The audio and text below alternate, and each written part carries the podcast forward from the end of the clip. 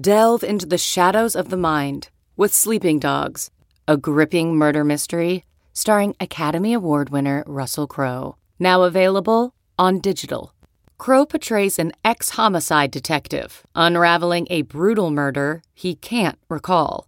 Uncovering secrets from his past, he learns a chilling truth. It's best to let sleeping dogs lie. Visit sleepingdogsmovie.com slash Wondery to watch Sleeping Dogs, now on digital. That's sleepingdogsmovie.com slash Wondery. CarMax is putting peace of mind back in car shopping by putting you in the driver's seat to find a ride that's right for you. Because at CarMax, we believe you shouldn't just settle for a car, you should love your car.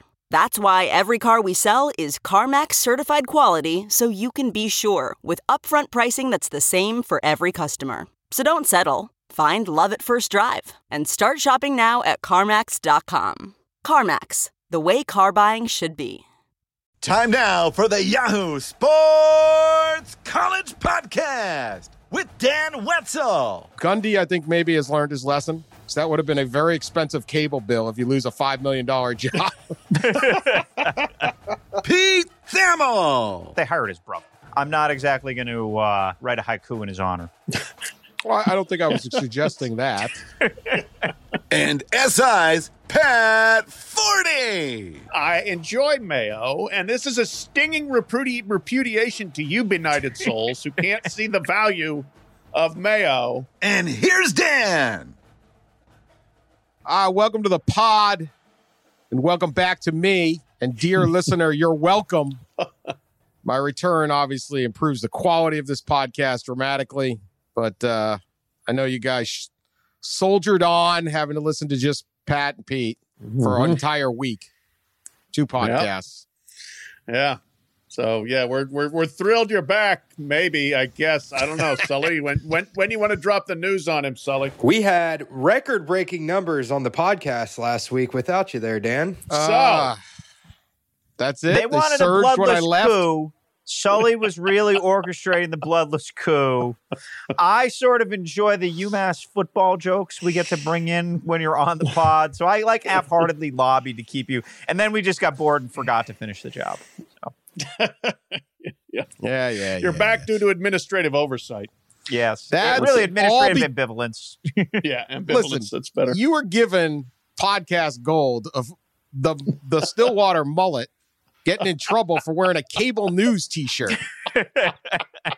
yeah, we were. Now, as I have were? said on this podcast before, don't watch cable news or anything that pretends to claim they're cable news. They're all terrible networks.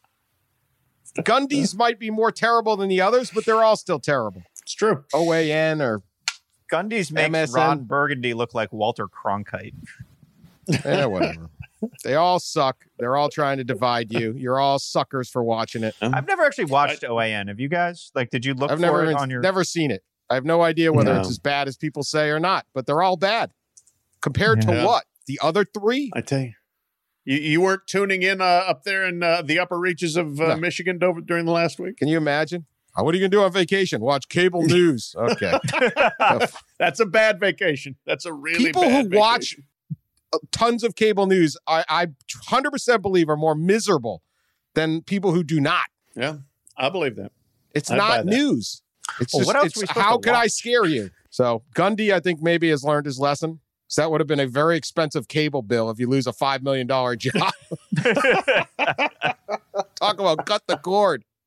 So don't watch any of them. Just listen to our pod. You'll feel a lot better about life. Yeah. We'll see if the if the numbers tank this week, though. We may have to reconsider. We'll find out uh, your return. All right. Well, we'll congratulations on your your solid ratings. Thank you. Thank maybe you. It, maybe it is me. I'm willing to to not talk to you people twice a week. and, Believe me, I'm good. I'm good. Uh, I once uh, described what I think this season is going to be like as driving into a snowstorm. Yeah. In that, uh, you know, you know, you got a long drive and you know it's going to snow the entire way, and you get on the highway and you go, I can probably make it. you know, I know how to drive in the snow, but man, is this thing going to suck? And there's going to be white knuckling and leaning over the leaning forward in your seat and trying to stare through the blizzard and little ice patch and hoping that trucker doesn't jackknife and destroy you. And uh, I feel like uh, the ride got a little smooth for a minute on whether we're going to play football this season, but we hit a we hit some hit some icy patches this week. Doesn't mean that the trip is done, but uh, you can kind of see it in the comments of uh, everyone associated with college sports and professional sports. Like, okay, the planning stages are good, but now we got guys testing positive, and what the hell is this? And how do we do this? And, and then you got people screaming that it's easy. Don't worry, Just pump your brakes or something. You'll be fine. Sure, really, sure. Obviously, uh, Clemson and LSU Coach O and Dabo listen to the pod because they took to, to heart my advice to get everybody test positive before the season. Get it out of the way. You guys mocked me for this, but look who's uh, leading the country in COVIDs. the two schools that played for the national title. Uh-huh. Yeah. Uh-huh. Medical analytics, Dan Wetzel. He's going to start a new consulting company. It's going to just involve throwing bush-like keg parties with the entire football team to have a competitive advantage. It's like, Coach, why are we all in this small room? Breathe in, breathe out. uh, yeah, 85 Southern... dudes doing Bikram yoga for an hour and a half. Is that the key? Voluntary workout. Y'all just breathe. Closet. Yeah. Uh, what is it? 30 LSU players? at least 30 in quarantine. Well, yeah, 30 we'll in quarantine, which means probably less obviously have it, but it's the the contact tracing. Like so this is what I found out calling around this weekend. Like why all of a sudden there's this wave of pessimism is because you know, you can put together a little plan and a booklet of plan to return, but then you're like, "Oh, wait a minute. That guy's positive. He lives with that guy. He worked out with that guy. He trains with that guy. He drove to dinner with that guy." and all of a sudden you're like a quarter of my team is wiped out and i think that reality really hit the ADs of like wow this is really going to be clunky uh what like this is as we move on here there are just the opportunity is rife for large swaths of your team to test positive or have to be you know traced in quarantine to you know to where you would be at a significant disadvantage if you actually had to play a game every week which is you know usually what happens in college football season. So there is there was just a lot of like, wow, this reality is pretty daunting. That was the the, the vibe I got from uh, from ADs and coaches. Sure, it's absolutely daunting, and and the other thing that this is reinforced is that college men, especially college age people, but college men are not the easiest to control and get to do whatever you want them to do. They're impulsive be- beasts. They want to have fun, they want to socialize. And, you know, the LSU numbers, one of the reasons they have gone up as high as they have is because there was an outbreak at the Tigerland area bars around campus. And so players are going to the bars, and guess what? They're getting the virus. And I think there was there was some I was trying to find it talk about Kansas State players being at a house party or something. Mm-hmm. Yep. Uh, you know, that's the thing. That's the reality of what young people do and uh, getting through to them to fundamentally alter that behavior is not easy. So, you know, I, I would expect this is going to keep happening. And then the question is, as Dan was basically alluding to, as you're driving through the snowstorm, it can be scary. But if you know, if you keep the car on the on the road, you're okay. It's just scary. But if you put it in the ditch, if you start putting players in the hospital, if this you know affects older staff members, coaches, whatever and you start seeing any sort of life threatening uh, dynamics to this, then the whole thing, then then you could end up in the ditch, and then where do we go? I, for one, am stunned that any virus would spread in the Tigerland area bars. I mean, yeah, probably not the first one. Noted for their cleanliness. Oh yeah, protocols. No yeah. No, like, and I, and I, you know, I hear this. You know, it's like, well, they're probably not going to die. It's like, okay, yeah, they're they're not, but that's not like that's a hell of a bar. If that's all we got to clear here, like, jeez. Right. How does the season work if all of a sudden it's a week before the Notre Dame Clemson game and Trevor Lawrence gets coronavirus or Ian Book gets, you know, injuries are part of the game, but uh, you know, this is a heck of uh, they're all going to get it. I guess is my thing. So I, I don't know. It's just how do you do this? And can you do it? I think that's where we're at. You see, the NBA kind of they had this detailed plan. I mean, you see this NBA plan. Yeah. I mean, it was down Yeah. to you're not allowed to play doubles ping pong inside the bubble because you can't be six feet apart from your Yeah. partner. Like they're terrified in the NBA. Hey, welcome to the Western Conference Finals. Oops, LeBron James, Kawhi Leonard, and Anthony Davis all have coronavirus. Yeah. Like, oops, that's not going to be so. How does this work? And that's that's where you're sliding into the ditch. Now, does that mean it's a a jackknife truck you slam into and your entire car dies because that happens in snow terms too? Or is it you slid off the road and the guy they'll come with the tow truck and they'll pull you out and then you get going again? I don't know. It's just total mayhem uh, on this because I just I don't know how everyone doesn't get this. I just don't know how the whole team isn't infected by some point of the season. So Yeah. Well, I- I think what really has the ADs and coaches with eyes wide open now is not maybe like if Trevor Lawrence gets it, but say Jackson Carman, the left tackle at Clemson, gets it. And then his O line room, as they're like together, the, the rest of the line gets it. And then all of a sudden you go to go play Notre Dame in November and you don't have offensive linemen. Like that's what like the, the reality of like we may have to forfeit games is is what is uh, is what has emerged. I, I think you know, like oh boy, this can just completely knock out. Now, if the tracing numbers stay, uh, you know, 14 days quarantine, that's that's a that's you know th- there is going to be a significant impact on the season. Um, what one idea I spoke to brought up an interesting point. He said some of the clunkiness of tracing uh, could be mitigated perhaps by rapid testing.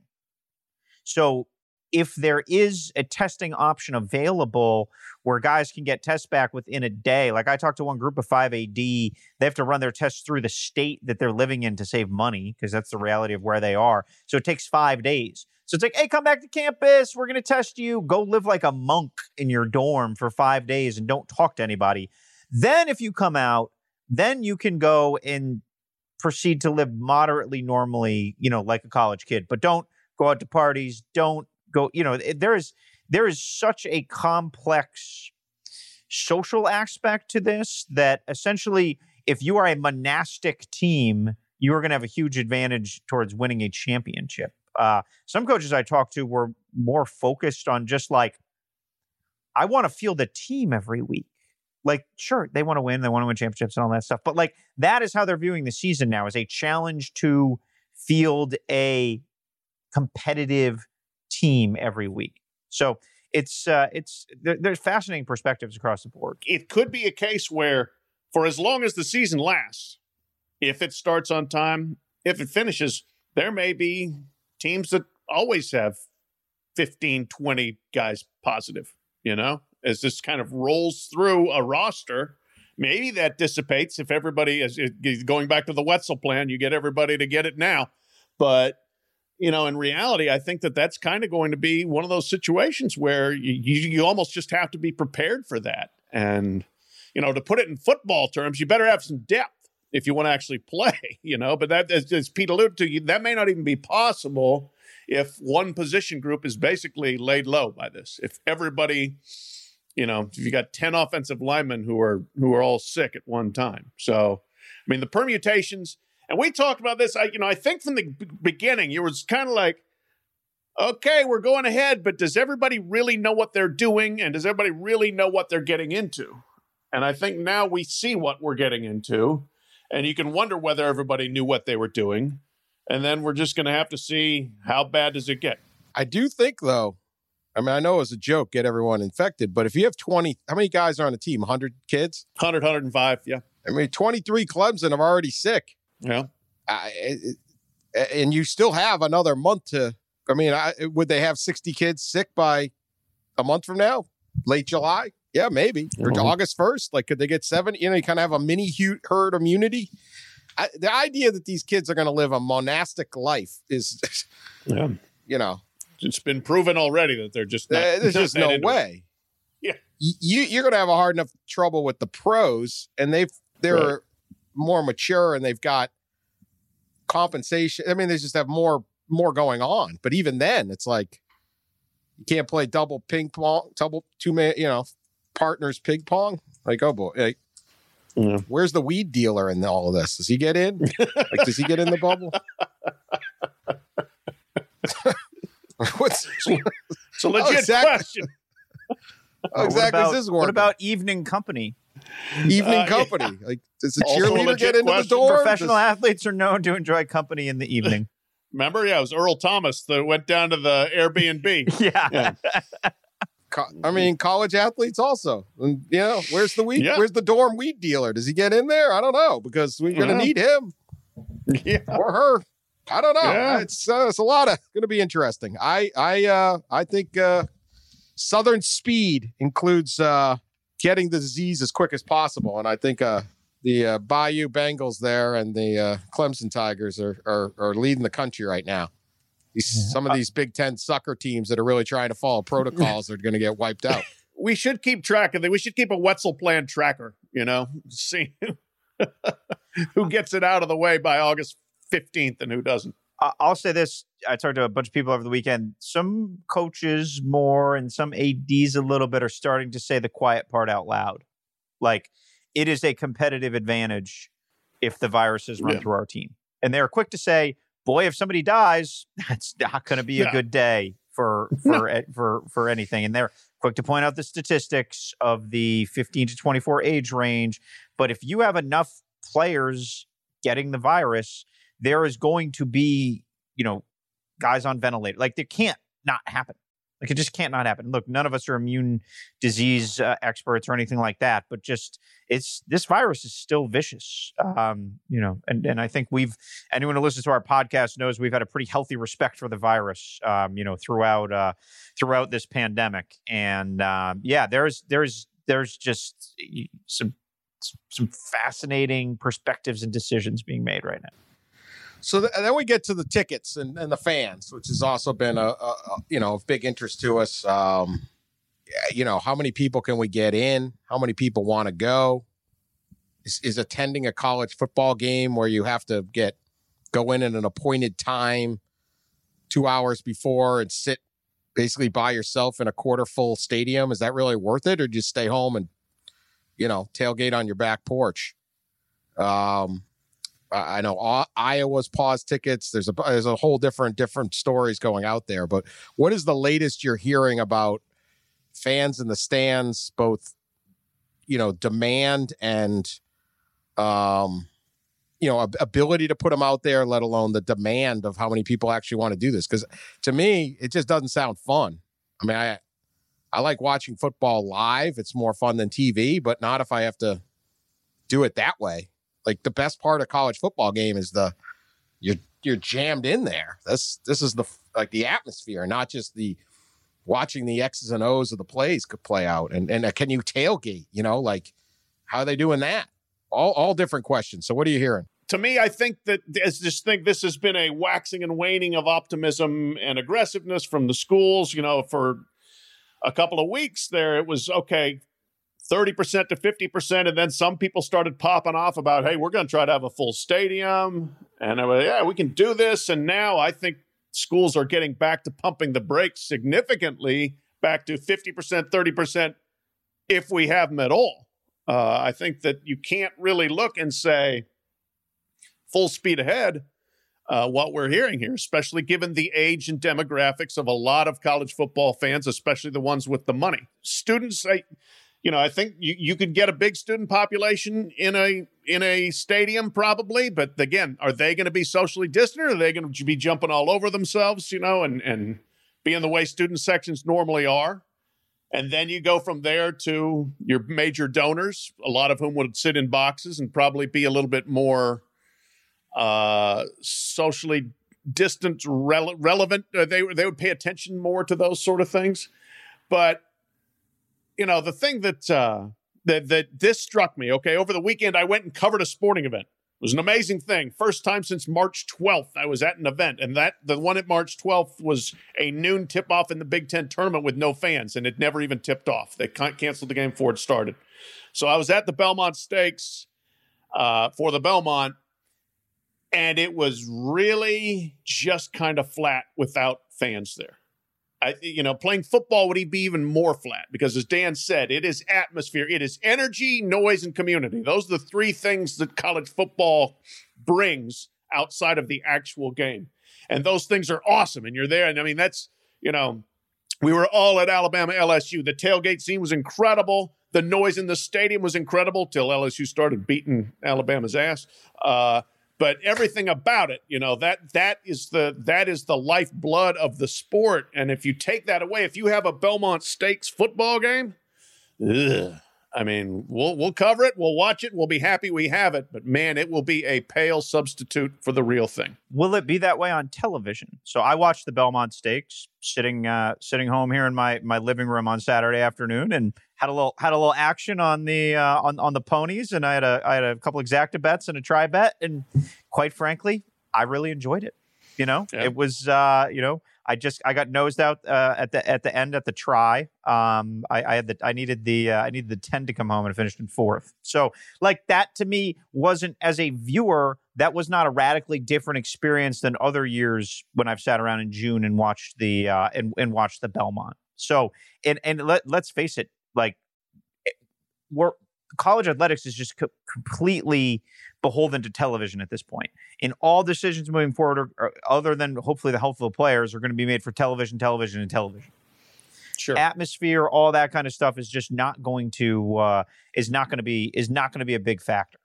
And I, I mean, I agree with Dan. How do you sneak a flask in if you have to like move your mask to like drink it, drink it in the stands? oh, they'll find a way. I mean, I, I I think I think they'll find a way. Uh, well, you know, so here's it is interesting watching on TV without it. So the horse race is kind of focused NASCAR, very focused on the cars. It hasn't really been a, a big deal uh, watching on TV. Uh, I, I like the UFC and boxing have both been really good. Uh, in some ways, even better because you can hear the fighter instructions, you can hear the fighters against each other. To me, though, those are all sports where the action is continuous. Football right. part of the beauty of why football is such a great televised event is there's it's you know four seconds of of action and then a 30 second pause and then back there's a lot of dead time to fill in in a in a in a football game. And that's why they're constantly television's constantly showing the band and constantly showing the people waving their little pom poms and the crowd and the the blimp shots of the stadium it is they they bring it all in and without that noise and without those visuals, like you're just showing them huddle, you know, and, and it almost, I think they're going to all look like one of those Tuesday night MAC games from, from DeKalb, Illinois. yeah, right. or it's like dark. The stadium doesn't really have enough lights and. yeah, and the camera angles kept super tight to not show the rows of empty yeah, aluminum bleachers. Yeah, right. They can't just sit there and oh, let's show the kids uh, waving their their their things at at uh, at Auburn or something. So I don't know. Like I just think uh, as a television product, football will be very very interesting because of that. Where I think maybe in hockey, basketball might do better than that. Baseball will be certainly same thing, like the just the dead period. Now they're showing this Korean baseball I haven't really watched. I don't really like baseball, let alone Korean baseball.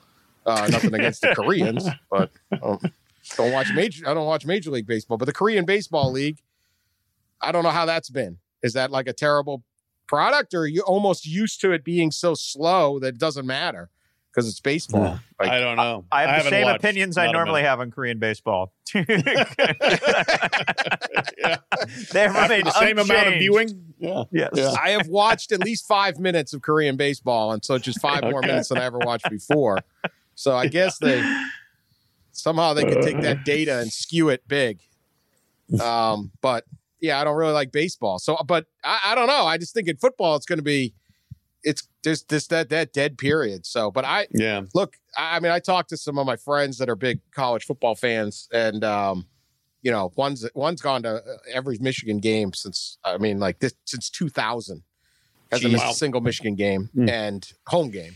Another big Notre Dame fans. I mean, they, and and none of them want to go to the game because they're just like that's just not really yeah. it. It's just yeah. not like I'll I'll I'll stay home and watch on TV and you want to high mm-hmm. five the guy next to you. You want to, you know, I don't yeah. know, do that whole bit. So, yeah. yeah. College We'll football see. fans are ridiculous, and the games offer a venue for people that can match their ridiculousness. They they Yeah. find their kindred spirits of fanaticism in the stands there, and like that is like the serendipity of just who's sitting next to you, all all that kind of stuff is a huge is a huge just sort of part of part of that game. Um, instead, now we're all going to watch on TV, and they're just going to keep showing the coordinator in the booth because that's like the only variable that continues to the game, or like the Denny's menu over the mouth of the coach. Mhm. Like that's really what it's what it's going to come down to, right? Like if if you Yeah. have if that you have we we we may all want to like kill ourselves after like two two games of that because there's already enough of those shots. If there's going to be if they're going to dramatically increase those, oh my goodness, I'm not sure I can take it. Pat's like cancel the season, I can't Yes. take the Denny's menu. no more coordinator cutaways. but what are they Uh, going to cut away to? The broadcasters, I know. I don't know. I don't know. fans watching at home. who you can't go to the sports bar because people probably Right. shouldn't be Yeah. in sports bar. Like, Yeah. like well, you can go to sports bars now, so that's might be your best place. You'd be six feet apart, Maybe. Yeah. yeah, but it's not the same. so- Outdoor watch parties. I don't know. That's the thing where I mean, maybe there's still a tailgate scene. People want to sit outside Bryant Denny Stadium and watch on TV. You know, with some rel- some measure of social distancing. I I don't know, but Yeah, you get the tailgate guys. You get in your little tent like I, I had your, that your tent. guys, yeah. yeah. Yeah. My guys, it's pretty good. I mean, it's Yeah. worse ways to spend a Saturday than that. That actually sounds better than going in. That was a pretty good Saturday. You know, was until I had to go was good. work for eleven hours. But yeah, it's a pretty good Saturday. Uh, all right, other big news this week: uh, the NCAA Board of Governors and the SEC are both claiming that uh, I don't know what the NCAA Board of Governors say they may not allow championship events basically at any state with the Confederate flag on it, whose state flag. SEC did the same. It's all geared to Mississippi, basically. Uh, although it may be other states, depending on your definition of what is or isn't the Confederate flag. But uh, everyone's lining up against uh, Mississippi. I guess Mississippi is the only state currently affected by the association's policy. Uh, your thoughts on this? I, I, you know, this is not a new thing. They got South Carolina. They put pressure on South Carolina to put it down. Uh, I did think it was interesting that the the SEC itself came out against Ole Miss or and Mississippi State um, with two two schools in it, and those schools both opposed the officially opposed the the Confederate flag being on the state flag, and this is a lot of flags. And I mean, I will say this: people are obsessed with flags. We have a lot of flags. Oh boy. This country loves its flags or hates its Isn't the flags. Or the flag, Mhm. flag, flag. Okay. It's a flag. Um, anyway, I thought this was a bold step by the SEC to to to come out and, and clearly tap the nose of one of its one of its states uh, on this. Uh, Greg Greg Sankey saying it's past time for the state of Mississippi to change the flag. Uh, what do you think? What do you think, Pat? Yeah, that I mean, I, that certainly jumped off the page to me. Now, people quickly pointed out that there's there's not much to take out of there. I mean, I think they have 2022 track and field or something in Mississippi that you know they're not they're not would not be removing any of their cash cows. But it is unusual to see a conference office uh, basically go after a state where it has two members like this. Um, Conference USA actually followed up on Monday saying they're prohibiting championship events in the state. They've got Southern Misses there, and I think they've got have had like conference baseball there. Yeah, Uh, in the baseball's past, a big so- deal in that footprint. Like, It is no, no doubt about it. That matters. They watch more base college baseball than anywhere else in the country. So yeah, it's significant. And then the NCAA, you know, adding on as well. I, I, I wonder this. I Mark Keenum, I believe the the the president of uh, Mississippi State, who swings a pretty big stick, not just in the league but nationally. He's been the head of the conference college football playoff council, uh, president's council. I, he he got he was out in front of this for a while, and I almost wonder if he went to Sankey and said, "Hey, we need to we need some muscle here. We need some backup to try to make this thing happen. We need somebody from outside the state, but who matters to the state." To weigh in here. So I wonder if that was perhaps the genesis of that. So we've heard from Mississippi State, we've heard from Ole Miss, we've heard from the SEC, and quite frankly, Rick Cleveland, former great sports writer, still does some writing for Mississippi Today, pointed had a long list of the number of cities, number of universities in the state that won't fly the flag already. If there's that many people that don't want to fly the flag. Why isn't the state changing the flag? Come on. To go to the SEC, like I think our listeners who are obviously in geographically diverse areas, like you have to understand what the SEC means to Mississippi. That means like what the NFL means to Chicago, or what uh, what Major League Baseball means to Boston. Like like the SEC is Mississippi's sporting ideal, and so for the SEC to come in and and and, and make this statement, it's significant. Now, look, we all know Greg Sankey to different extents here. Like he is not a guy who who who who flies from the hip, right? Like Greg Greg Sankey is a you know you become these commissioners you're a political you are i wouldn't call greg a political animal but you are operating from points where you you serve your chancellor so you're not going to surprise them so i'm sure like what pat said like the chancellors at Ole Miss and Mississippi State were not surprised that Greg Sankey did this. There was, I'm sure, plenty of back channel conversation. The SEC went and uh, went and said this, but uh, I thought it was a, a seminal moment in, in Sankey's time uh, as as SEC commissioner because it all that said it's it's still bold and yes long overdue and I was really pleased to see it. And uh,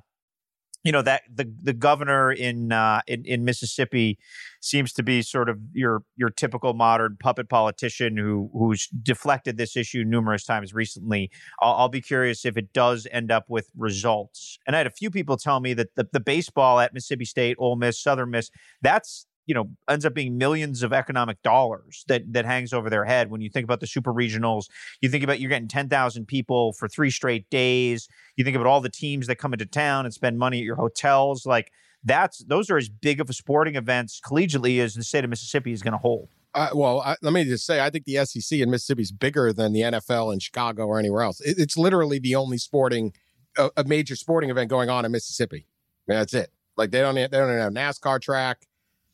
They've got, you know, you might get a boxing match up at, you know, near uh, those casinos near Memphis. Or, I mean, you got there. This is it. College baseball, college. I mean, it's college sports, and the SEC grants the state of Mississippi a legitimacy and the fans a, a, a tie to major of sporting events that simply would not exist without them.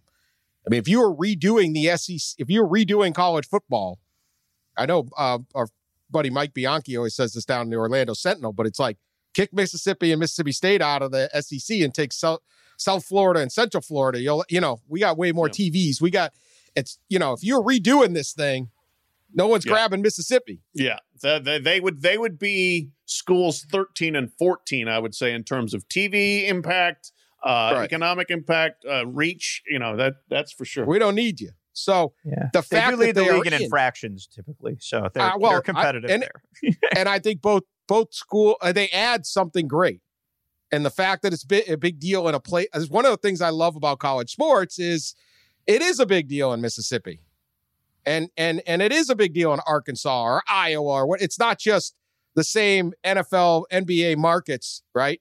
And it's small time. I mean, that's what the beauty of it is. So I think I think you if if you are going to eh, eliminate those schools from the SEC. And no one's saying they're to do that. But if they were, you would lose something great. But if you're simply doing numbers, this is it. So I think the SEC has a, a, a significant influence over the state because it's so important in there. So I don't know. I, I you can debate this, the flag all you want. At this point, no one's listening to anybody on it. Everyone's made their opinion. You can that's, just you want to fly that yeah. thing fly it. you know you know that i'm not going to be the one that's going to change your mind on it but i did think it was interesting that a conference came out like that we have not really seen that a quick update to something earlier just breaking news here notre dame has announced that of the 91 football players this is from pete sampson covers the team really well tested for covid one tested positive wow uh, he is he is uh, asymptomatic four have the the antibody, and no staff members have tested positive. So this is what I'm talking about. Notre Dame has to step it up.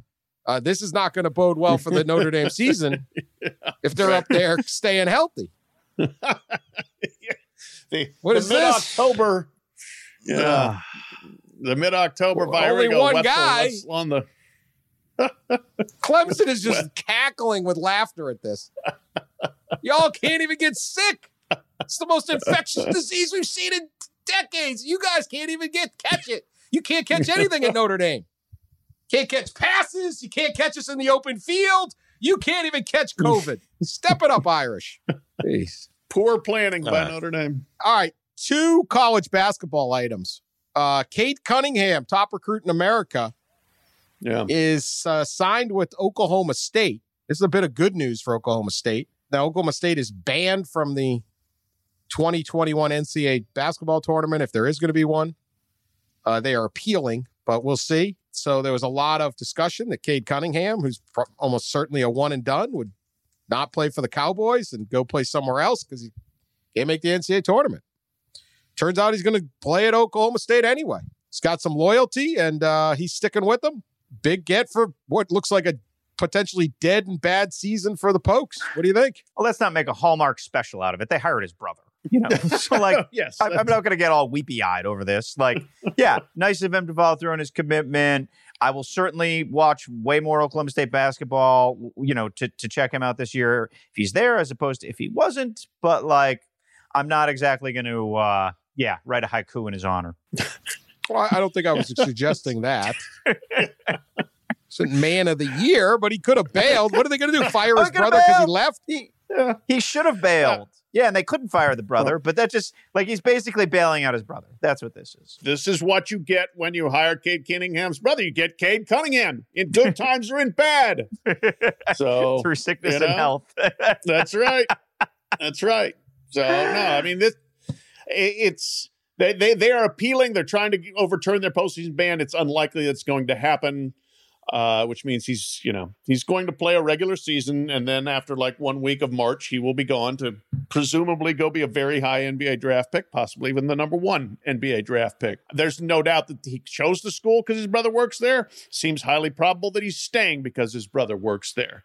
Uh, the interesting thing about this to me is that continues the dynamic of players, I think, looking at college ball and those that want to go are just like, yeah, you know, I'm, I'm going to go wherever. And it doesn't really matter if I'm going to play for a national title or if I'm going to a blue blood or whatever. Now, again, family considerations are a big part of this, but you look at that, you look at uh, Anthony Edwards, who could be the number one pick in this NBA draft, who went to Georgia when Georgia was laid low, but he lives near there. He's from Atlanta. You look at Ben Simmons going to LSU, Markelle Fultz going to Washington, and so on down the line. There's been a lot of guys that I think more and more lately have just been like, I'll go wherever for a year, and then I'm going pro. And it doesn't really matter if I play for a title. It doesn't matter if I'm in the big dance. My my stock is going to be fine.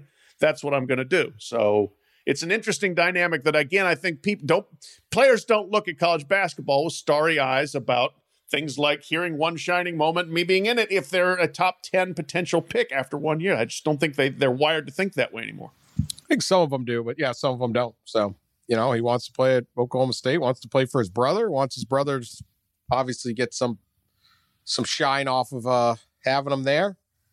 Uh yeah, but I I do agree. Like, look, if you were trying to win the national title, you wouldn't have gone to Oklahoma State Right. in the first place. So you want to go to play, you might want to play in the NCAA basketball tournament, but if you wanted to, you'd go to Kansas or something like that. Speaking of Kansas, the other big news Bill Self's attorney, Coach Bill Self, Hall of Famer.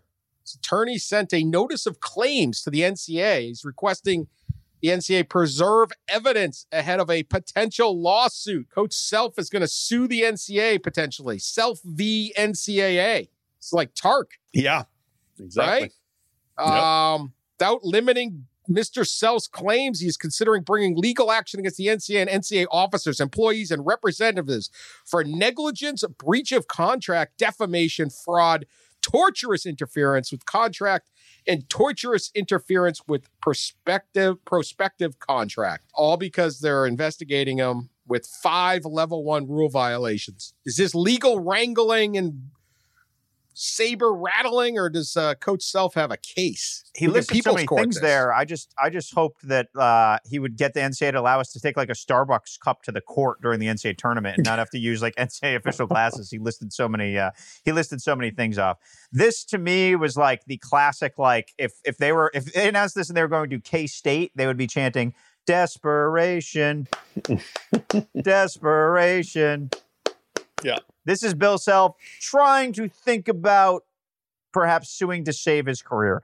I can't tell you I can articulate the entire legal strategy here, but when you have five level ones, you, you know, you basically have the barrel of a gun pointed at your head, and uh, you are trying to think of any way possible to to get out of the NCAA crosshairs. And this potentially is a uh, is a way. It shows Bill Self will not go down without fighting. And, and maybe if there are no other avenues, he does uh, he does try to duck out to a professional option, which many have theorized that he would do over the uh, over the past couple of years. But I mean, we've been pretty clear on this podcast that you know they have the receipts, they have the bank records. TJ Gassnola is not a booster argument; is pretty much slapstick laughable. So yeah, they're they're caught in a corner, and their program could be handicapped for a few years coming. So I think they're trying anything. This is Bill Self backed into a corner and saying, I got one or two choices. I can surrender or I can just try to fight my way out of the corner. Neither have great chances of ending up victorious. I think this is like, okay, we're going to throw everything at the wall and we're going to m- mount as pugnacious a stance as we can and see if we can back the NCAA off at, at all by having him worried about a potential lawsuit. Don't expect it to work. His attorney, Scott Thompson, is probably the most bellicose person in the NCAA attorney space, you know, in that that little niche of of attorneydom. I mean, he wants to fight everybody about everything all the time. Uh, so this is classic Including Scott us. Thompson. Oh yeah, including us. Yeah, we've we've we've heard from Scott Thompson a time or two. This is classic Thompson. Uh, it's almost like the the less ammo you got, the more you threaten to shoot. But this seems to be the uh, the the modus operandi. The question is, like, if it doesn't work, then is the, as you alluded to, Pete, does he hit the eject button? Does he try to ride it out, or what? What happens then? This is the more fun option.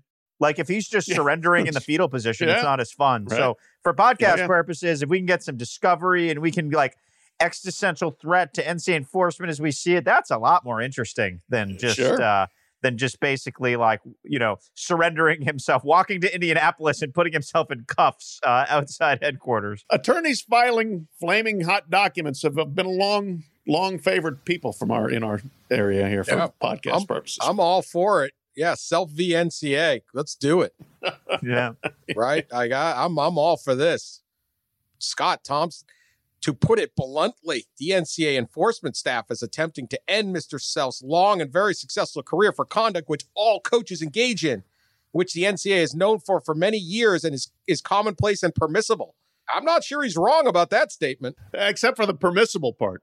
Uh, I think he's Technically very not much right. permissible, but everyone's known about it for years and it's commonplace. No, I mean that that that part he does have a case, but Yeah. I don't know about Although the Kansas part. claims they didn't know, or did they? I don't. I mean, I'm get, I'm kind of Yeah, getting that's- confused that's- now. It's a good point. Good point. Kansas didn't Yeah, know, but they did. Kansas Everybody didn't knew. anything was going wrong. Look at everyone's a victim, man. It's America 2020.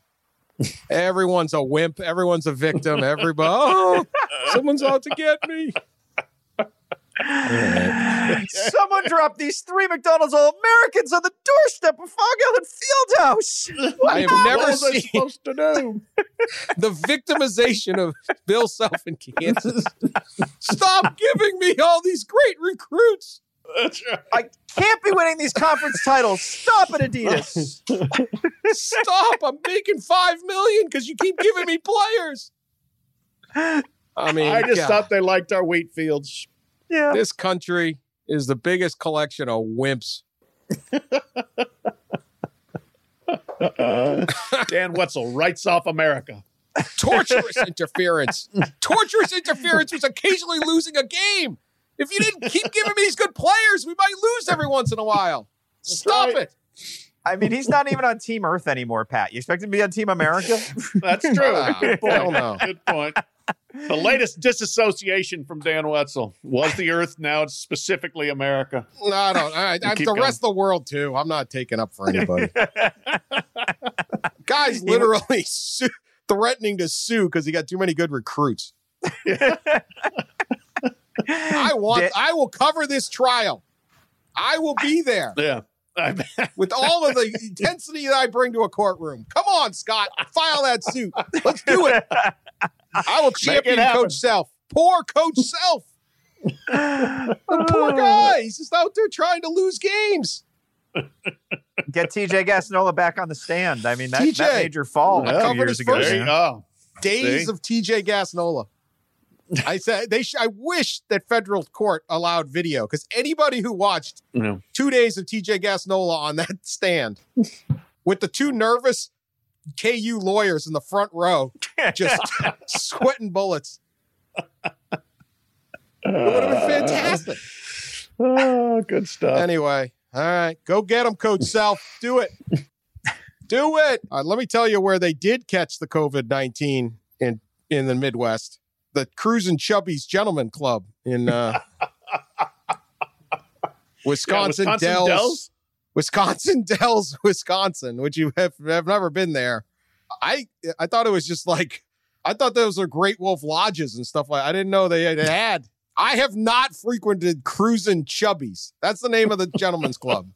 Cruisin' Chubbies Gentleman Club. I mean, yeah, a truly amazing name for, for just just for starters, right there. Much less location. Uh, They're ready for their moment. You know, when they named Yeah, it, they they were ready for their Oh, yeah. moment. yeah, We we have been uh, di- you know discussing gentlemen's clubs and the coronavirus. So this really was this got tweeted to us by a good thousand followers. Everyone's like, please discuss Cruising Chubbies having the outbreak. The best part of the story is uh, from Wisconsin.com is that they did they're they're not they're not sure how the the the contact hap like how the virus spread. I have a few ideas. yeah. I have some We could- suspicions. We can make some deductions. yeah. Poor hand washing. Um, so if you've been to Cruising Chubbies uh, lately, the the Juneau County Health Department wants you to be really careful. But also, uh, what the hell were you doing? What what made you think in the middle of a pandemic that Cruising Chubbies was a good spot? That's what I want. This, yeah, this would fall under the category of, gee, what a shock that that place would have an outbreak. Uh, first, how it got opened, you know, we, we went back to that. It was it was in Omaha where they were fighting for their rights to uh, to open said uh, establishments, right? I think, and uh, you know, but Yeah. if if you couldn't see this one coming, then you cannot see anything coming. You know, this is uh, like the most obvious place for an outbreak ever. Thirteen Well, let's thousand face it. square feet, three stages, four bars. Big time place, huh? I guess Well, so. if we remember early on from our friends in Sheboygan, uh, the Wisconsinites made it very clear they were going to go bar slash Oh, yeah. outing over virus, right? Like they Yes. they voted with their uh, they voted with their 12 ounce curls. Like they were they were at the bar at 11 a.m. They were ready to they The- were ready to go. right? The Wisconsin Yeah, no, Supreme, Court. ruled in the favor of the bars, and Cruisin' Chubbies is one of them. Uh, Cruisin' Chubbies, uh, their About Us tab on their website, and I just want to I want to make it clear that I'm doing this for work purposes. If anyone at Verizon Media, this is for work purposes that I am on the cruisinchubbies.com. Deep deep investigative reporting. Uh-huh. Cruisin' Chubbies, So- founded in 1999 by Tim Roberts, is committed to fi- providing the finest adult entertainment possible. With Tim's leadership, this guy's really believing this. Yeah. Oh my. Is he gonna start talking about the culture? This is this is No like lack his of LinkedIn ego. page here. I run the finest gentlemen's club in Wisconsin Dells. I mean, okay, buddy. Uh, with Tim's leadership, our staff tries to create a clean, comfortable environment. Well, it looks like he came up uh, short on that one. Tim and the entire staff invite you to stop in and check us out. We are confident Yeah. your visit will be enjoyable. You want to come back and see us again. Eh, maybe not. Note the lack of specifics in there. It's like Yeah. empty cliche, empty cliche, clean and comfortable.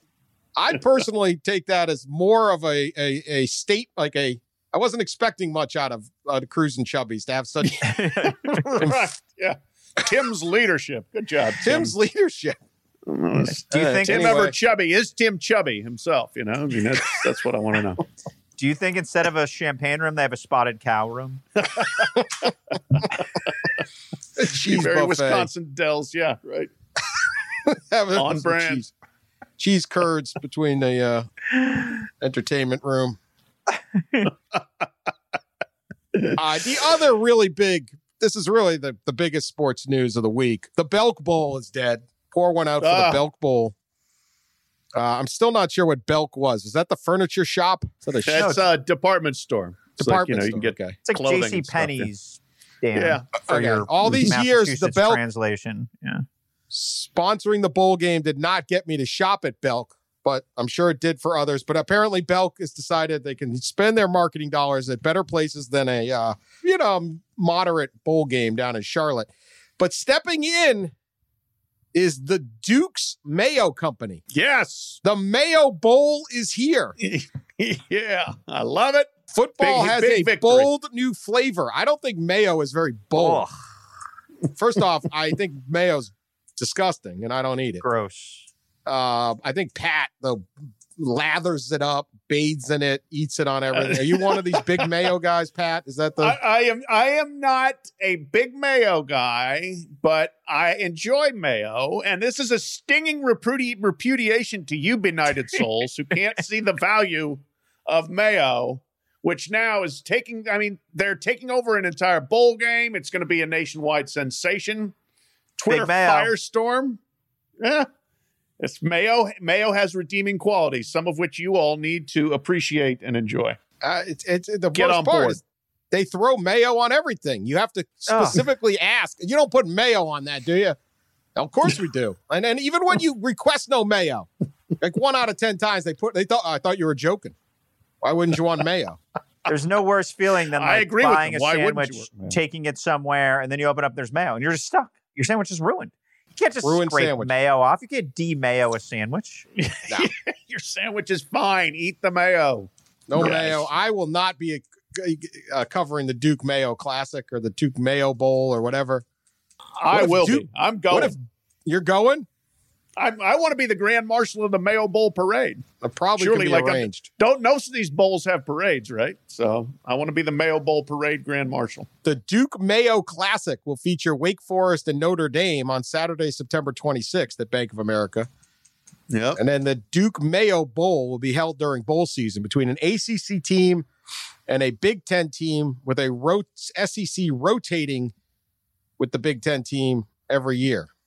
The Big Ten See, team. big time uh, conference tie-ins. This thing definitely may end up being one of the playoff bowls. Just give it a little while. Is that, the, is that the week that Wake Forest game, Dan, that Notre Dame gets wiped out from the virus? Yeah, if not that, food poisoning from eating warm mayo. Ugh. Great day. Mayo no longer under siege on this podcast. I, I want to bring this up. It does involve mayo, Uh-oh. at least in the popular thing. So we'll bring this up. And, and, and it- it's not people's court. It's it's consumers court. I don't know. I, want to know your opinion on this. I, I don't know if you heard of this. There was a tuna fish price fixing scandal. Cans of tuna fish. Did you hear about this? Yeah. Tremen- A guy just got sentenced in an incredible New York Post lead. The sentencing of a Bumblebee tuna executive lead. Now he'll be the one spending time in the can. I hope he's next to the Hot Pocket heiress at Rikers. Absolutely phenomenal New York Post uh, story. Yeah. The Post has had some tough times. The New York Tabs are not what they once were, but boy, they were in this story. They declared it a, That A is an fishy all-time post lead. a fishy scheme. I mean, they had a million of them in there. Uh, anyway, so here's what happened, and I apologize. This slipped my. I did not know about this. So Ah, this guy the at the tuna bump- scandal. Yeah, I, I don't know what was what was I doing? Actual work. This guy at Bumblebee Tuna, Christopher Lischewski. Now he's getting three years for this. Can you imagine being in prison for three years? Because Over you tuna were a fish. tuna price fixer. What'd you do? You know, I killed somebody. You know, what'd you do? You know, car theft. What'd you do? I, I fixed the price of tuna fish san- you know, tuna fish cans. Jesus, you idiot. So he he proposed that they would do a price fixing with the other and approach the other major players in the tuna market, Starkist and Chicken of the. Sea. There you go. So Ah. all three were going to come out and they were going to price fix and knock down some kind of uh like competition. There's apparently competition these three. Who knew? So Starkist went along with it. But Chicken of the Sea executives blew the whistle on the scheme, brought in the Mm. feds in exchange to be protected. and Bumblebee and Starkist got busted. Wow. Uh, Starkist has a hundred million dollar fine. This dude Wow. from Bumblebee's going away, and and the Bumblebee company. Why is tuna fish called Bumblebee? I, That's, what are these that was going to be one of my questions here. What are we doing Yeah. with a bumblebee tuna? 25 million fine and then this guy's in the clink for three years because he fixed the price of tuna so next time you are at the supermarket this is what i want to know pat 40 Yes. and you're shopping for a can of tuna. Okay will you line up? There'll be the bumblebee there'll be the starkist there'll be the chicken of the sea. Will you reward chicken of the sea for looking out for the consumers like us and the price fixing? Or will you look at them as a bunch of narcs and rats and say i can't i can't go along with that i'm going to actually go with the other so will you Well- punish or will you lift up chicken of the sea tuna fish in your next tuna fish purchase I would lift up Chicken of the Sea with my next purchase. I would get behind them. However, there's two a couple dynamics here. One, no cans are being bought. Okay, we buy those packaged things now. You know, this, this tuna in the can. now. that, that that didn't happen anymore. But then the other thing is, since I would be buying tuna in a package, and presumably I would not be the main ingester of said tuna, I would be buying organic at the orders of my wife and daughter. I'm probably not buying any of those three, the mass-produced ones. I'm getting some, you know, organic shishi tuna in a environmentally approved uh, package. you're a tuna snob Yeah, I am a tuna snob by force, quite frankly. I'm going to go look in the closet right now, see if we have a tuna thing. Hang on. You are a tuna You guys snob fight it out. This is well, this is exciting. Where Pat has left the podcast to hunt down what kind of I, I will use tuna. this opportunity to rip on Pat now that we don't rip on him when he's on. This But, like, garbage. tuna, tu- tuna requires it's a mayo. fish. It's the same fish. You got to be an gross. idiot to pay this extra bougie tuna. What do you think? One tuna fish is better than the other tuna when they catch it? Oh well, I mean, if you get fresh tuna, it's way better than tuna in a can, Dan. Come on, you They're know all- that. I was just still a- ripping tuna in a can because it re- pretty much requires mayo. So I'm I'm all out on that. you guys. That's Brooke. What did what? My daughter just walked in. Do you know what kind of what brand of tuna we had? Got to be like, why are we No, asking okay. this question? It was yeah. She's she's looking at me oddly, but uh, yeah. Now that uh, it, it was it was an organic, you know, environmentally procured, line caught, wild caught tuna thing. You know. She's like, he There are was asking about a caveats. murder of crows last week, and this week he's asking about tuna. She's like, that must be the worst podcast ever. I'm going to say, do not say the brand or she'll be loser eligibility for endorsing Yeah. the NCAA. We don't want to. We don't want to get her into an endorsement situation here. You're right. Good Scott point. Thompson will be Scholarship to- calling. this pot. Yeah, We'll get get- Scott Thompson sue the tuna company. Every sue them all. All right. Well, Ramogi Huma on apparently on the case. this bit went absolutely nowhere. This is why the podcast is better when I'm not here, because one of you refuses to eat tuna, the other only eats fancy tuna. Sorry, no. I can't like, reward if, chicken of if, the if sea. forced to buy a can of tuna, I would buy the chicken of the sea. The other guys are out. I would stand up for principle there. I don't. I don't like the narcs. I mean, there's no loyalty. There's no code of honor in the tuna fish. I think World this is just a reminder to buy the New York Post. Like, that's really the winner here. Dan stands with the rogue tuna companies. I'm on page six. All right, that's enough. Uh, we'll be back later in the week. We're going to do our confer- state of the conferences too. We had too much news today, but we're probably going to save them for July 4th weekend. Sully Yeah. told me what to say, but I can't remember. So, but it's not coming right now. But state of the SEC's coming. We got to study up. Yeah. We got to be ready. up. Ready. All right. Enjoy the pod. Keep subscribing. Listenership through the roof, even when I'm on. We'll see about that. We'll check. I'm in trouble. I might get fired from the pod. It'd be really a sad day. It's a pretty low bar, let's be honest. All right. Everyone have a good week. Wash your hands and be safe out there unless you're a Notre Dame football player.